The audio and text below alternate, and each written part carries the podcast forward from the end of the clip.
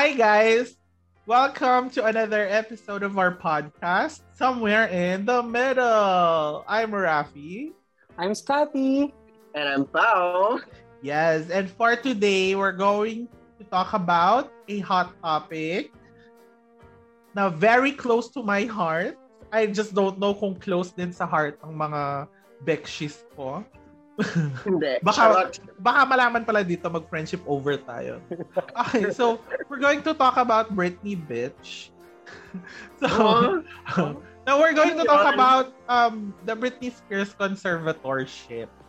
So before we move on with, you know, what the conservatorship is all about, Hmm. I want to ask my dear Bekshies, um, what was the impact of Britney Spears in your life as an LGBT kid? Talagang LGBT Scotty. kid. Oh, syempre, di na natin natatago. Kasi talagang ano, alam natin na nag-cause ng kabaklaan natin si, si Britney Spears. So I'm not sure with everyone. So ako, thank you Rafi for that wonderful question. So, um, Britney has been part of my childhood. Siguro, like what I mentioned nung mga, yung previous episode natin, di ba? Na I grew up with the songs of Britney. Pero siguro hanggang toxic lang. Kasi syempre, iba na yung naging priorities ko no after that eh. So, from Oops, I did it again. Bata pa lang, kinakanta Nung ko na siya natuto with na siyang lumande, hindi niya na pinakilaman si Britney Spears. Oo, kasi ang dami, ang gulo na kasi ng buhay ni Britney Spears noon eh. So, nag-away na sila ni Justin and everything. So, alam mo yun, nag-boy band kasi ako nung Super? Na joke lang. Wait, eh, baka hindi pa pinapanganak si Justin Bieber noong mga panahon na yun. Hindi pa ako pinapanganak nun eh, kaya hindi ko to alam. Ay, pwede Oh. ba? Pwede ba? Umalis ka na dito. Mag-exit ka na ng Zoom. Bye. Close room. So, yun. Um, started, syempre, ano, I'm not sure, ay, yung first single ba, Rafi, is, ano, oh, Baby, Excited. one more time. the baby one more time. Okay. Bakit ako Akala ko tinatawag mo si Scotty na ano, baby. Baby, one more time, baby. Che? Hindi, at saka crazy. Ano ba yan? so, yon So, syempre, mas sumikat siya sa ano eh. Sa Upside Did It Again. Well, Ano? baka dito, pero kasi sa Pero dito. States, Baby One More it Time. was Yung a phenomenal, yes. Yung Baby, nakaganon siya. Baby One More Time was phenomenal. So, yun. So, Baka ako ikaw? lang, alam naman ako, late bloomer. Ang haba na ng ano natin, nasa isang topic pa lang ta- ay nasa isang subtopic pa lang tayo. Ikaw, Pao, alam ko, hate mo si Britney Spears. Sino yun? Na joke lang. Pero okay, hindi ako, hindi ko siya hate. Grabe naman sa hate. Hindi ko siya hate, okay. Indifferent lang ako. Wait, kasi, okay, growing up, actually kasi kilala ko naman si Britney kasi parati siyang pinapakinggan ng brother ko. Like, on loop. Meron, mga cassette tapes pa nun, di ba? Ng mga Yes. kabataan natin. Kabataan natin, kasama ako. Yes! Magkakaedad Oo, tayo. wag mo nang itago yung edad mo, nakakainis to. 18 na kasi ako, pero naabutan ko pa rin. Naabutan ko pa rin naman. grabe, magka-18. Baka Nakakainis lang yung naabutan mo 18. dun. So ayun, pinapakinggan niya. So, alam mo kasi as as kids, 'di ba? You want to have our own identities. So kung ano yung gusto niya, meron akong merong hidden part of me that's like, okay, I must like something else kasi I'm a different person. I'm I'm an entirely different person. Kaya hindi ko naging trip yung mga trip niya. Yung mga Gini- madalas niya pakinggan. Genie in the battle to. Christina ba? Aguilera Christina siya. Aguilera. Oh, eto pa, okay. For the record, like, I, I think I've mentioned this dun sa Getting to Know the Beckshies episode na I don't listen to music unless binibigay sa akin. So, wala ako talagang, wala talagang artist na fan ako growing up. Talag, yung, yung fan na, woo, I will listen to you every day, something like that. I don't have. Pero I know Britney.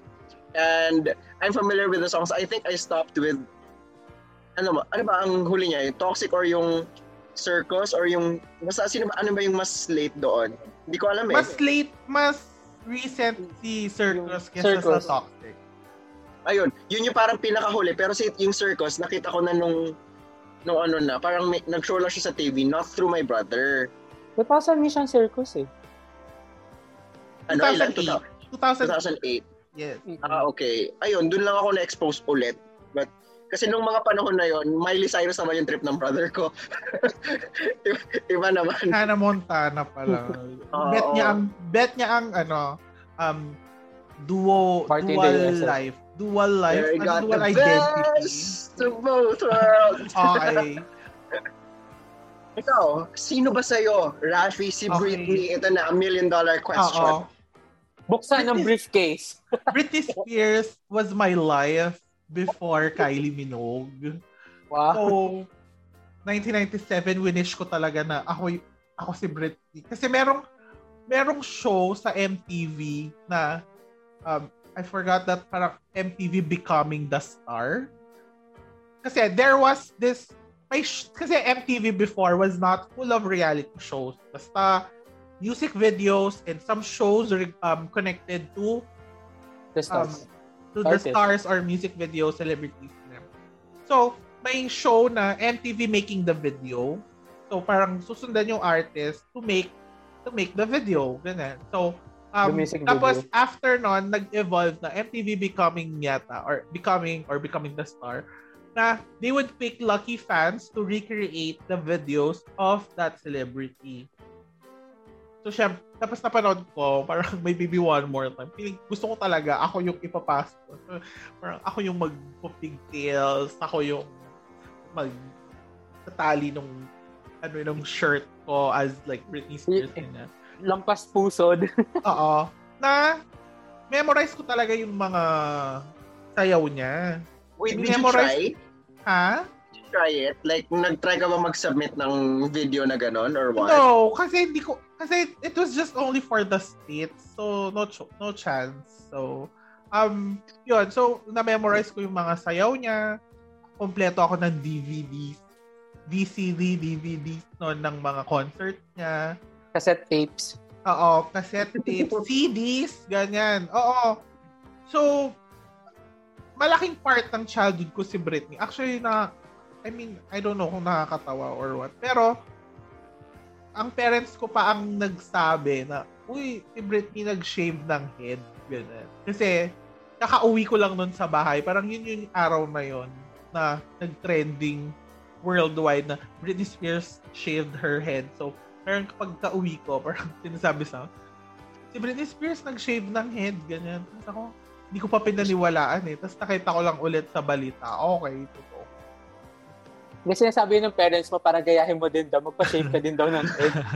Malaki yung effect sa akin ni Britney Spears to the point na um, sab- sinabi ko dun sa isang pinsan ko na memorize ko yung Oops, I Did It Again. Tapos pinractice namin ang pinractice sa kwarto niya. Tapos, um, subliminally, subliminally, Wow, Um, lalim. pinush ko, pinush ko sa other pinsans ko na yun yung sasayawin namin sa golden anniversary ng ng lolo ko and lola ko. So, lahat kaming magpipinsan sumayaw ng Oops, I Again. Thanks to me. Can I just say, akala ko ang sasabihin mo was, ang laking influence ni Britney Spears sa'yo, kaya nung nalaman mo nagpakalbo siya, eh nagpakalbo ka rin. Hindi naman. Ko Parang- gusto niya rin. O hindi, pero I did at some point with her in mind. Really? You yeah, like for senior year in high school, um, parang at one random day, parang after namin magsimba, we ate out sa mall. Tapos sabi ko, naisipan ko magpagupit. Tapos nandun na ako, parang, sige kuya, um, like, uno, uno ba yon Uno, ganyan. Parang, yung pink shortest before. Semical? Oo. So, um, our class, senior year class picture, semi-calvo ako. Like, it, it made a lot of, ano, niya? it made a lot of heads turn din. Kasi parang, um, our campus was small back then. So, pag pumasok ka na dun sa gate, parang, ah, nandun na yung quadrangle na makikita na, kung nakapila na yung mga estudyante, nakikita ko sinong late. Eh, tas, lagi ako nagpapalit para eksena ako. So pagdating ko, lahat ng tao, nagpapanatang makabayan. Tapos dumating ako. Napatingin talaga siya dahil kalbo si bakla. Eh di ba, parang sa Getting to Know Bekshi's episode, ako ang queen bee for four years na high school. Yeah. Akala ko diba? pagdating doon, habang nagpapalatang makabayan sila, hala, sumisikat na ang araw. Hindi naman ako super, ano, like skinhead. Semical lang. Don't worry, baka naman uso din naman ng panahon na yun dahil si 80 days yun. 40 year. Um, hindi. Hindi. Hindi. Hindi. hindi ako nagpakalmo dahil hindi. Hindi. Hindi. Hindi. okay, going back, okay. Um, yes. Uh, parang I'm gonna make the history short. Britney Spears started out around 1998 with Baby One More Time, um, which really blew up talaga na parang actually she's regarded as the most successful teen act of the 90s. Mm-hmm. Oo. Um, she's been um, parang ilang beses na din siyang na na nabigyan ng title na most influential teen, whatever, ganyan. Rafi, I have a question. Sorry ha. Uh-oh. Sorry to butt in. So, si Britney, teen na siya nag-start sa industry. Seven, Tama ba? Or... 16 and 16 around 16 years or 17. Hindi kasi baka like JT and um, Christina no, Aguilera. Magkakaedad yan. No, magkakaedad si Chris. Okay, fun fact. Christina Aguilera, Justin Timberlake, Britney Spears, um, Ryan Gosling, and the girl from the TV show Felicity were all in the Mickey Mouse Club at the same Yun. time, 1993 to 1994. Yun yung gusto ko malaman. so, di ba? Ano ako, um, pop culture Bekshi. Pop culture so, Bekshi. magkakaedad sila, parang around 1 to 2 years difference, ganyan. Basta nandun sila dun sa gap, um, age gap, age range na yon. So, um, ayun, so sumikat siya, tapos nung sumikat si Britney, doon nag-follow yung other teen stars like Christina Aguilera, um, Jessica Simpson, sino pa ba? Uh, Mandy Moore. Mandy Moore, yeah. M2M. Yeah, so parang it revived the pop scene na dominated by boy bands or parang other grunge. 90s was the grunge era eh. So, very pop culture. Oo. So, yun. So, di ba? lumaki oh, na yung, lumaki yung star power ni Britney. Basically, Britney was everywhere and she was um, sold as na sexy teen star pero all-American virgin whatever na ano. Kaya nga, at one point of her career, she was always asked about her virginity. Tapos people were saying na, ang sexy niyang mag-perform, ganyan-ganyan. Sexy mga ginagawa niya, pero she's still a virgin, chuchu, gano'n. So, basta lahat Is that ng... a bad thing? No, no, it's not a bad thing. Pero kasi 'di ba, parang um if you see Britney on stage, parang it was the last thing you would think of sa mga mm. ginagawa niya, ganon. So, um tsaka, that's how big of a star she she is or she, she was during her peak na anything she does and um, anything she says were really um, you know taken into uh, consideration or ginagawang big deal ganun. Tapos um I remember pala sorry pagpasok ko sa all boys school grade 5 ako I remember yung naging seatmate ko first conversation namin talaga like first day of school. Tapos, okay, dyan ka upo. First question sa akin was, Britney or Christina? Tapos, nung sinagot kong Britney, we became friends. so, okay. Um, ganun siya. Actually, ganun yung ganun yung impact talaga ni Britney na kahit all boys school pa yan, 'di ba? Tinatanong talaga siya. Um, okay, tas fast forward, 'di ba? Her career went smoothly, gana. Tapos, kinasal siya dun sa isang backup dancer. I mean, I'm gonna skip some facts na hindi connected sa sinasabi nila sa conservatorship. Ah, uh, kinasal siya dun sa backup dancer niya, si Kevin Federline. Tapos, um, nagkaanak sila dalawa. Um, tapos, parang naghiwalay sila. Nagkagulo sila, nagkahiwalay sila. That's when um, her mental troubles started. Doon nila, doon nila pinopoint out na doon nag-start yung mental issues niya. Um, tapos, yung nga, may nakikitang pictures, no, na parang sa states kasi it's really enforced by the law na if you are going to drive with a baby or with a child up below 9 ata or something, lagi siya dapat isuot sa ano, baby seat. Ano yan? Mm-hmm. Yung... Suot talaga. Oo, yung... Paupuin. yung merong seat talaga na car seat for babies. Babies For or infant. little children. Oo. Pero, um, nakita si Britney, kandong niya yung baby habang nagda-drive siya. Tapos, there was pa, kasi actually, another fun fact, kay Britney nag-start yung super aggressive na paparazzi na yung hindi ka talaga makakalakad, yung pagbaba mo sa kotse, hindi ka makakalakad mabuti, ganyan, ganyan. Or yung paglabas niya ng bahay niya, paglabas niya doon sa gate, ganyan, tinitail talaga yung kotse niya o ng mga paparazzi, ganyan. Sa kanya, it is credited to her na ganon. So, um, yun. So, maraming mga instances na parang napapaisip din yung mga tao na is her mental health okay? Tapos, yun nga, nangyari pa yung nagpakalbo na siya. Tapos, she, she attacked a paparazzi using a, uh, an umbrella. Tapos yung 2007 VMAs na nag-perform siya ng Gimme More na she looked really out of it.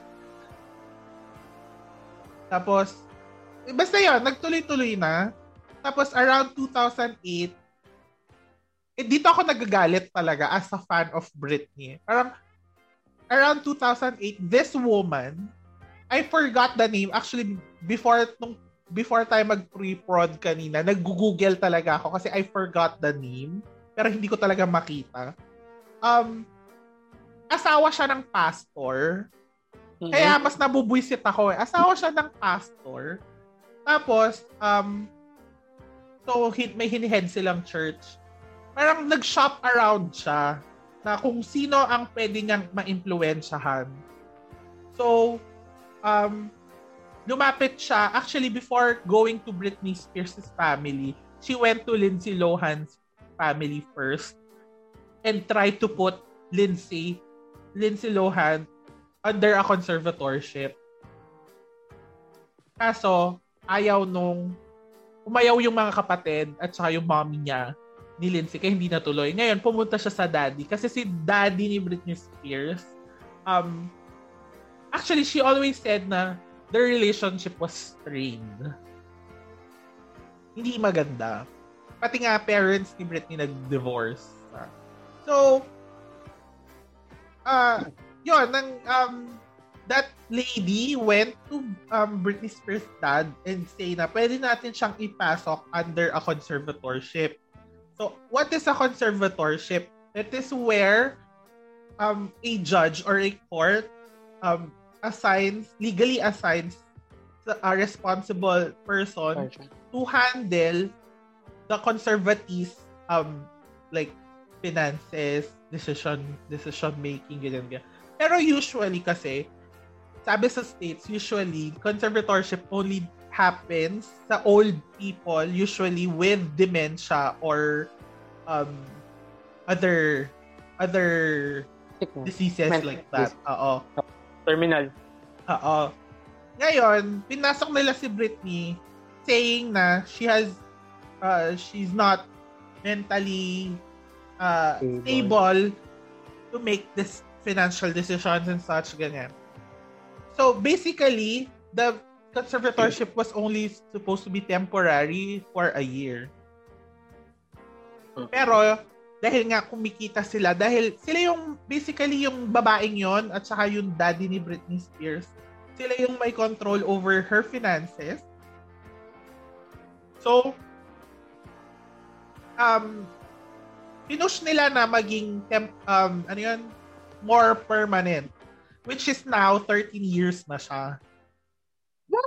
Tagal. 13 years na nangyari. Pero before... Lady and the dad is deciding everything for Britney? Yes. Like, if you listen sa YouTube available, if you listen to her um testimony or appeal dun sa judge, parang she said na I cannot make decisions for myself. I cannot even choose, like kunyari, to marry someone or to choose the color of my kitchen cabinet. What? Oo. Ito pa, parang a conservatorship, sabi nung isang lawyer na in-interview sa isang US show, um, there are two kinds of conservatorship. Yung under the estate, which means yung finances, yung um, property, ganyan. And the other as a person. Usually, hindi magkasama yon. So, Britney Spears is a rare case na both of the types of conservatorship are done to her. Grabe.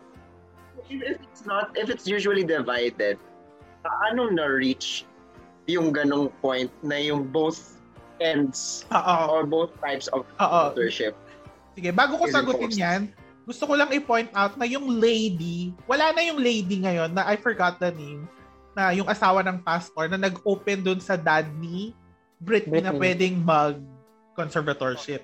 Pero before she left, ang sabi, parang nag-triple na ata yung finances or yung um, annual earnings, ganyan, ng church kung saan pastor yung asawa niya kasi nakuha niya yon sa pera Ni Britney. from Britney Spears.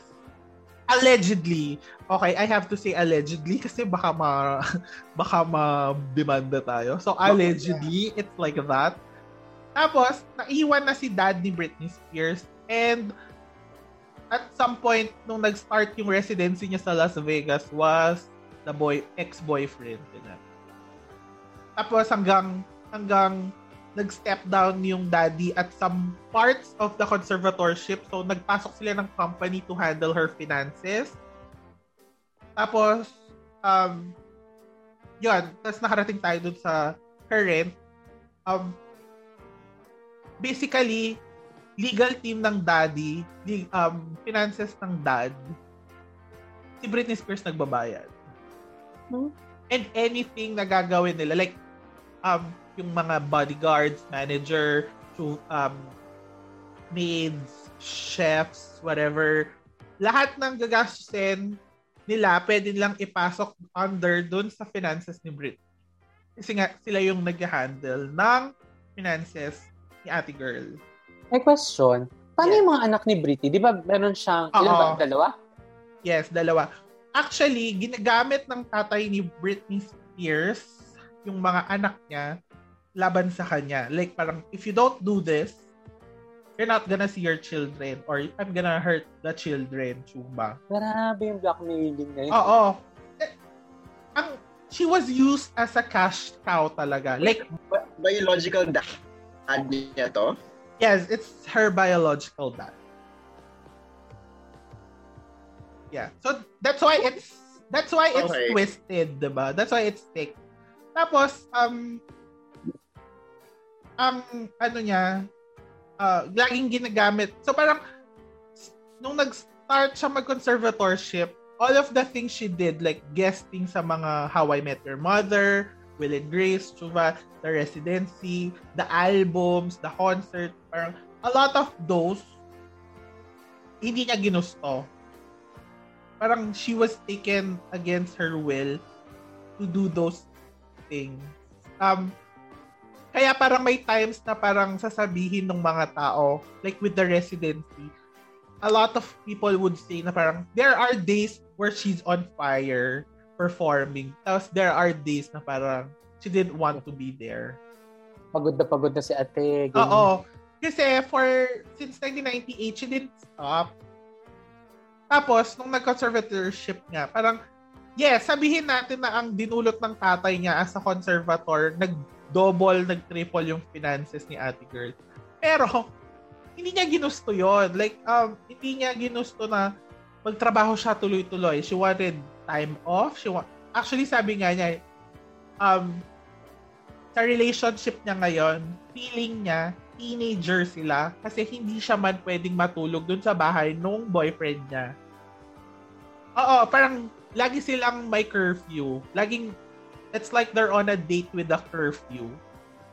At hindi man siya makasakay doon sa sasakyan ng jowa niya, ganun. Parang magda-drive around lang. Hindi. Kasi parang everything she does, kailangan marami munang dadaanan yan for a final decision.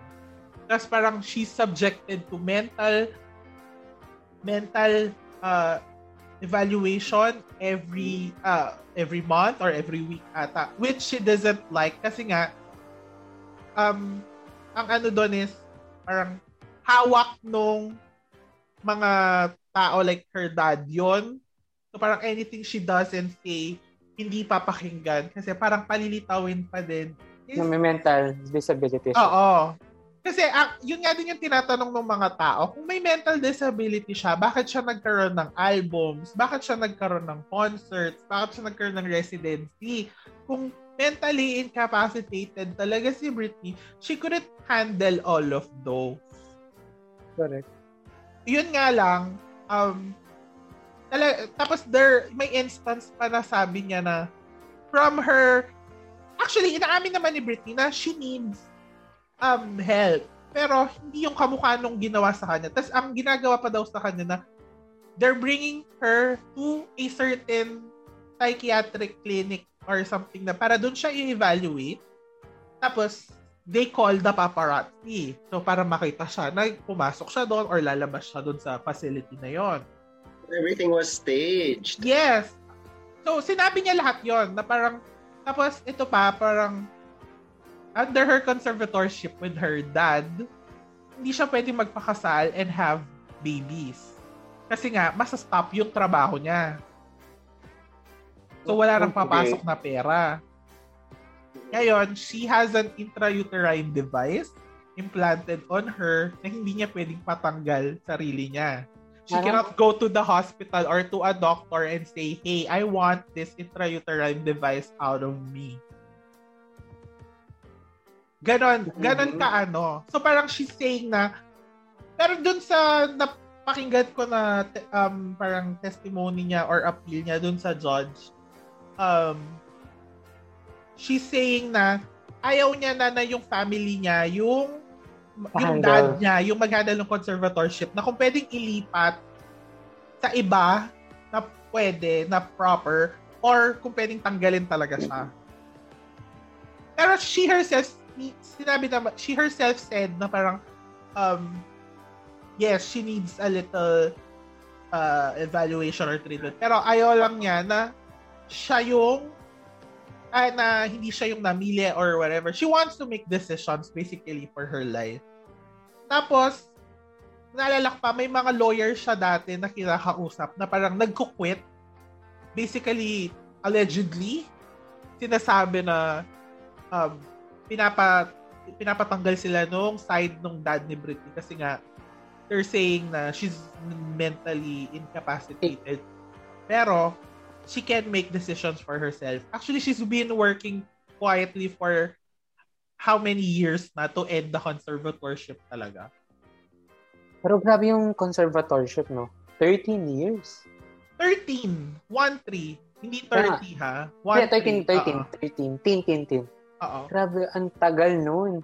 Yes, and uh, nung 2019, parang pinupush nung daddy niya na kasi parang basically California and Las Vegas lang ata yung um up, ma, na approve na states for her conservatorship. Ngayon, nung 2019, pinupush niya na parang dumami yung states na nag-acknowledge ng conservatorship niya kay Britney para pag lumipat man si Britney ng state, ganyan, under pa din siya ng conservatorship. Basically, it's, you know, blackmailing, cash cow, ganyan, na, na nakikinabang kasi yung dad. Ngayon, you're gonna ask me at some point, mm. where's the mom? Ngayon, ang sabi, allegedly, parang tinanggal, tinanggalan ng rights or whatever na hindi man makalapit yung mom ni Britney Spears ano or make some decisions regarding Britney, ganyan. So parang she's been trying then also. Tapos, yung brother, walang, mukhang walang pakialam yung brother. Pero yung sister, si Jamie Lynn, na sumikat din. Parang, a lot of theory or free Britney supporters are saying na hindi totoo yung support ni Jamie Lynn kay Britney kasi parang, ba't hindi, hindi ganon ka-vocal or ba't parang wala kaming nakikitang effort from the sister to... Baka hinaharangan din.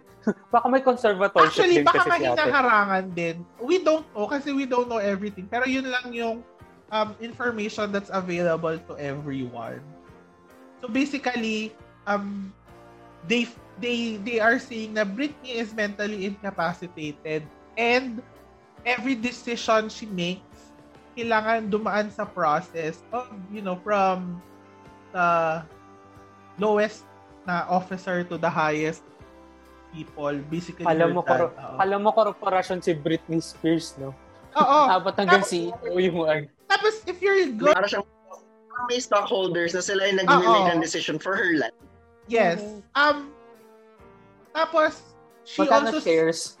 She also said dun sa hearing na yon na um, pinapainom siya ng gamot before tapos, parang may time na nung yung second, magkakaroon siya dapat ng second residency sa Las Vegas, tapos na-stop, ganyan. Parang may, may mga sinasabi siyang gano'n na um, nagpa-practice sila, actually, nag, nagpo-contribute siya sa mga dance routines or sa ideas, ganyan. Tapos, she didn't want or she didn't like a step ata or a figure of eight, ganyan, dun sa, ginagawa nila, whatever. Um, tapos, nag-react siya. Sinabi niya na ayaw niya, ganyan, can we change it? Tapos, ang ginawa was, they left her in the the rehearsal studio. Lahat sila nag-meeting, yung choreographer, yung manager, yung daddy, ganyan. Na iniwan siya dun sa rehearsal studio. They went behind locked doors saying na, okay, she's having an episode, chuchu, ganyan, ganyan. Huh? So, change yung medicine niya from the safe med safer medicine to lithium medicine, yung medicine na lithium na ang sabi is parang if you take it on a long-term basis, magkakaroon siya ng bad effects sa brain. Oo. Tapos sabi ni Britney, every time she takes the lithium, she basically feels she's drunk. So parang Pero, doon siya, okay, doon siya kinokontrol. Oh, oh, I, I remember kaya ano, hindi ako super familiar with the with the background of what's been happening to Uh-oh. Britney, but I remember seeing on Twitter. I'm not sure if that was through TikTok or YouTube videos. Basta nag-upload din si Britney ng videos. Tapos, people would comment like, oh, if you are in danger or if you need help, uh, do this in your next video or something like that. Tapos ginagawa talaga niya. Like, yes, parang uh-oh. wear this in your next video if you need our help.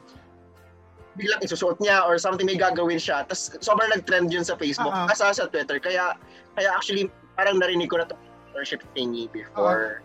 Uh-oh. So, yun nga. Kay Britney. Oo. Ang dami hashtag Free Britney. Um, actually, 2009 pa lang ata, buhay na yung hashtag na Free Britney.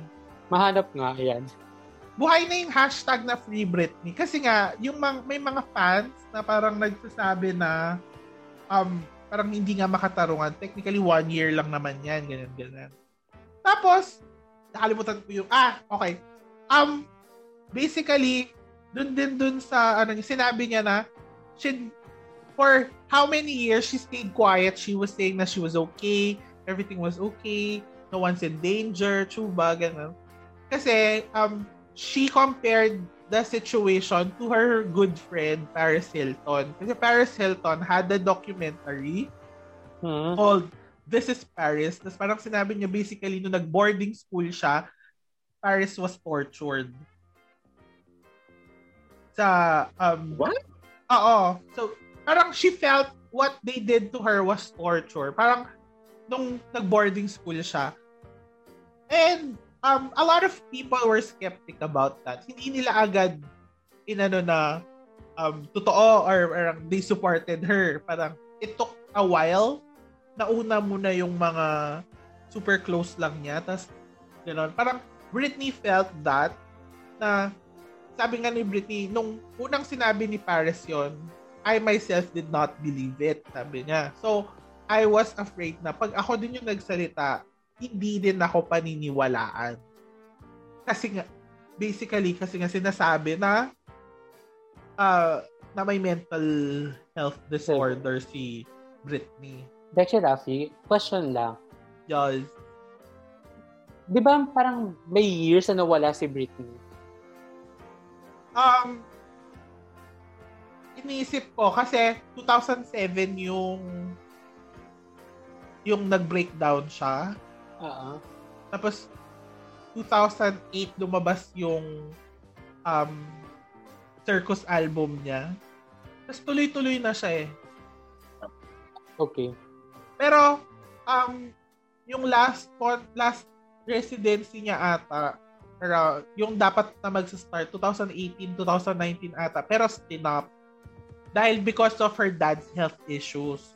Tapos, um, after nun, sinabi niya na na ayaw niya na mag-perform hanggat nandyan yung daddy niya as a conservator. Mm-hmm. Tapos may video pa na, na parang um, pino-force siya mag-work even though she can't and she won't. Parang meron nun um, video na sa concert siya na nagsasalita siya na um, uh, I actually have 102 fever right now. Sabi niya ganun. So, parang basically, sinasabi niya sa tao na hindi, ay, hindi siya makapag-work kasi may, may lagnat siya na mataas. Pero, the team kept on working her. Letting her work, whatever. May nakita ko dito. Parang, the team kept working her. Yeah. Like, the wrong. team kept working her to the bone. Oh, yon Mas proper. Ah, okay. Nice save, nice save. Pero grabe, no? Imagine 13 years, para kang nawala ng basic human right of deciding for yourself. Yes. Ikaw kaya, Scotty, kahit one year lang, Parang hindi si kakayanin. Scotty ang inano eh. Scotty ang inano. Ikaw kaya, Scotty. Ah, Parang hindi ko, kaya. pero syempre parang hindi ko month. Kasi baka pati kung ano yung kakainin mo, itatanong mo pa sa kanila, can I eat fish, um, veggie, or beef? No, you can't kasi may cook siya. Ibibigay lang sa kanya. O, tinan mo, di ba? Eh, paano kung nagkikrave ka? Eh, tayo pa naman, di ba? Pag Oo. if we're craving Certain for na something, kailangan i-follow. Oo. May nakita nga ako actually. Dit, kasi nga, di ba, sinabi niyo yung Free Britney hashtag. Meron dito na nag-concert siya sa Asia. Pero this was posted by Britney Hayatus na um, tweet um, yesterday na but ganun daw, this is heartbreaking. If ever na uh, Britney is going to Asia for a tour or a concert event, nasa economy lang siya. Nakaupo. Si Britney sa air- Si Britney. airplane. Yes. Oo, kasi nga basically, parang, Britney, bitch. Yun, basically, she's stripped of, of her basic human rights and her ability to decide for herself. Parang, she's, she's acknowledged it naman na she needs help. Pero, not to the point like she feels she's abused. Kaya nga, parang if you see her uh, Instagram post ngayon, naka-vacation siya with her boyfriend kasi she can. Pinayagan. Oo. Kasi noon, hindi talaga, parang, actually may mga sinasabi nga before na parang, they're giving her drugs which makes her more unstable. Para Mhm. to give everything, ah to, to keep the con- conservatorship going. Tapos, um, nung nilalabanan ni Britney, at some point, sinabihan nung, sinabi nung dad niya na, Britney has early onset dementia. Which, Oh. which, parang, it irked some people. Kasi parang, how can a person like Britney have um, early onset dementia? Uh, nakakapag-decide naman siya, nakaka- nagagawa niya yung mga basic duties or responsibilities niya na hindi nagagawa ng a person with dementia. Tapos, mm. um, tapos lumalabas nga yung mga clips ni Britney na parang uh, everything in her career has been decided by her. Tama ba yung terms ko? Parang, um, like, Baby One More Time was supposed to be an animated Decided for. Ano? Decided for her? No. Um, may, meron siyang decisions for everything. Um, like Baby One More Time was supposed to her music video for Baby One More Time was supposed to be um an animated Power Ranger style music video. Pero siya lang yung nag-decide na, no, I want something my audience can relate to. Kaya niya naisip yung um, Catholic school uh, setup. Tapos she was the one who tied her blouse up para litaw yung belly button niya. Tapos, um, Pigtail. Oo. Tapos, yung mga music video concepts niya siya, concepts for her tours siya. Actually, Britney Spears is um, not um, given recognition as much as she deserves. Kasi parang marami siyang music genres na stinart niya pero hindi pa sikat nun. Tapos ngayon, ginagamit. Like with her hmm. album Blackout, parang siya yung first na nag-try as sa EDM beat, ganyan, for her music. I mean, she's not the first one, first one, pero parang sa mainstream, siya yung gumamit na una. Anong single niya doon? Yung Gimme More, Piece of Me. Kaya pag, pag pinakinggan niyo yung Piece of Me, may pusa at saka manok. Sige, hanapin. Oo. Pag pinakinggan niyo siya, may pusa at saka manok na ano, parang nung time na yun, parang may konting resistance. Pero ngayon, her, that album is regarded as one of her best. So, yun, um, kayo ba kakayanin nyo ang nangyari kay Britney Spears na for 13 years, ganyan ang ginawa sa kanya? Scott. Well, sige, Pao. Ay, ako ba? Ako okay. Ba? sige, ikaw muna, Pao. Sige, Pao, ikaw muna. Baka na, okay. naman yung internet. Sige. yeah, oh. Medyo napakaganda kasi ng estado ng internet din sa Pilipinas.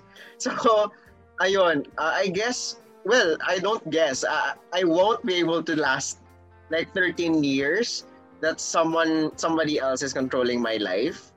Kasi even just like tiny decisions, gusto ko ako yung nag-create. I mean, siguro okay, every now and then, I would also appreciate other people to like decide, help me decide on But if we're gonna be talking about big life decisions, then I want it to be me. Kasi it's my life. I have uh, my own uh, autonomy, my own rights ako of deciding what's going to happen with me and my life.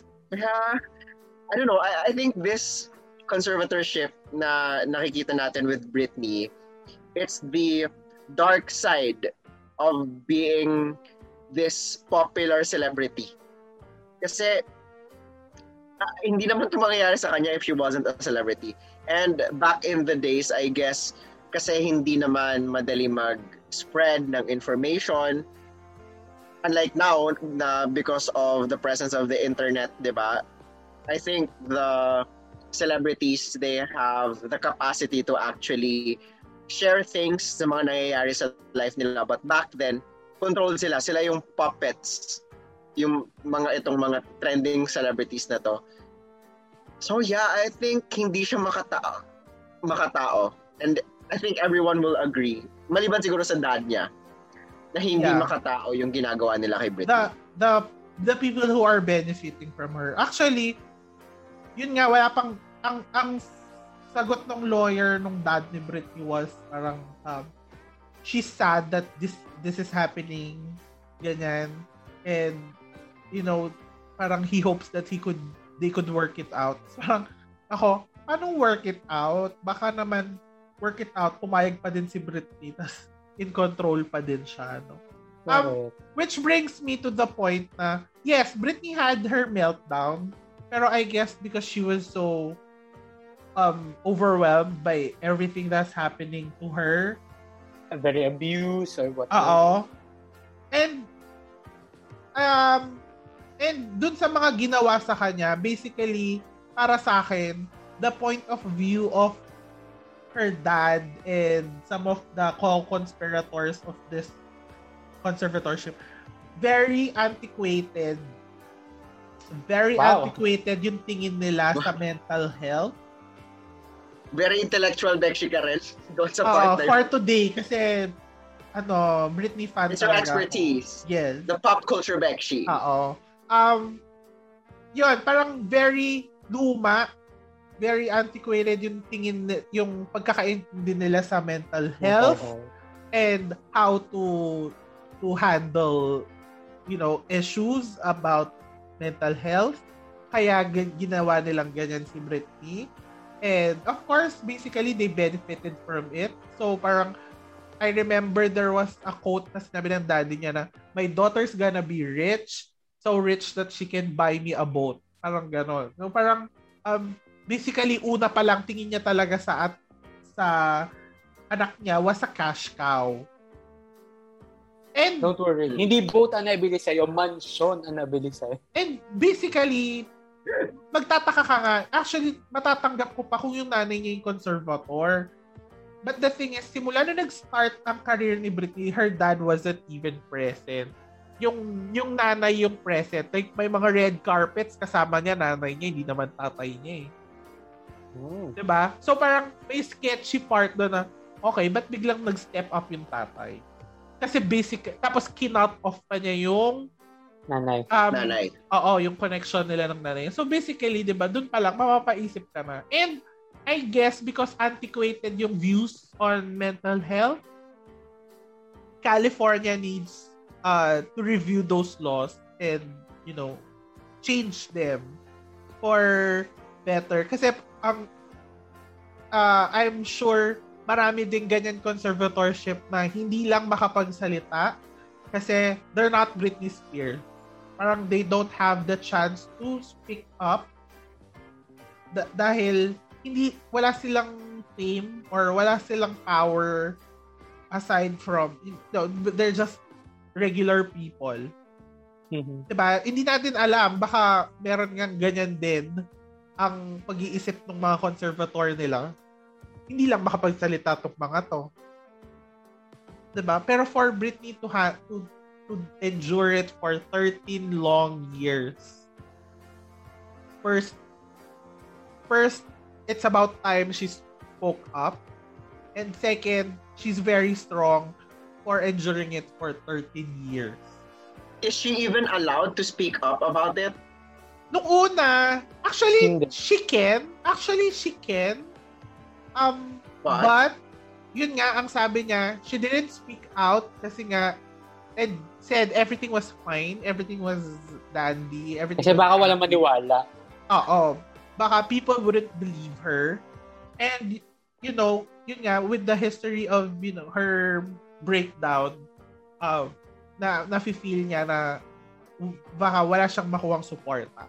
But a lot of celebrities now, even like Mariah Carey, Sarah Jessica Parker, Miley Cyrus, are, you know, and after nung um, documentary niya na Framing Britney Spears, even her ex was, you know, after apologizing for what she he did to her, nagsusupport na din siya.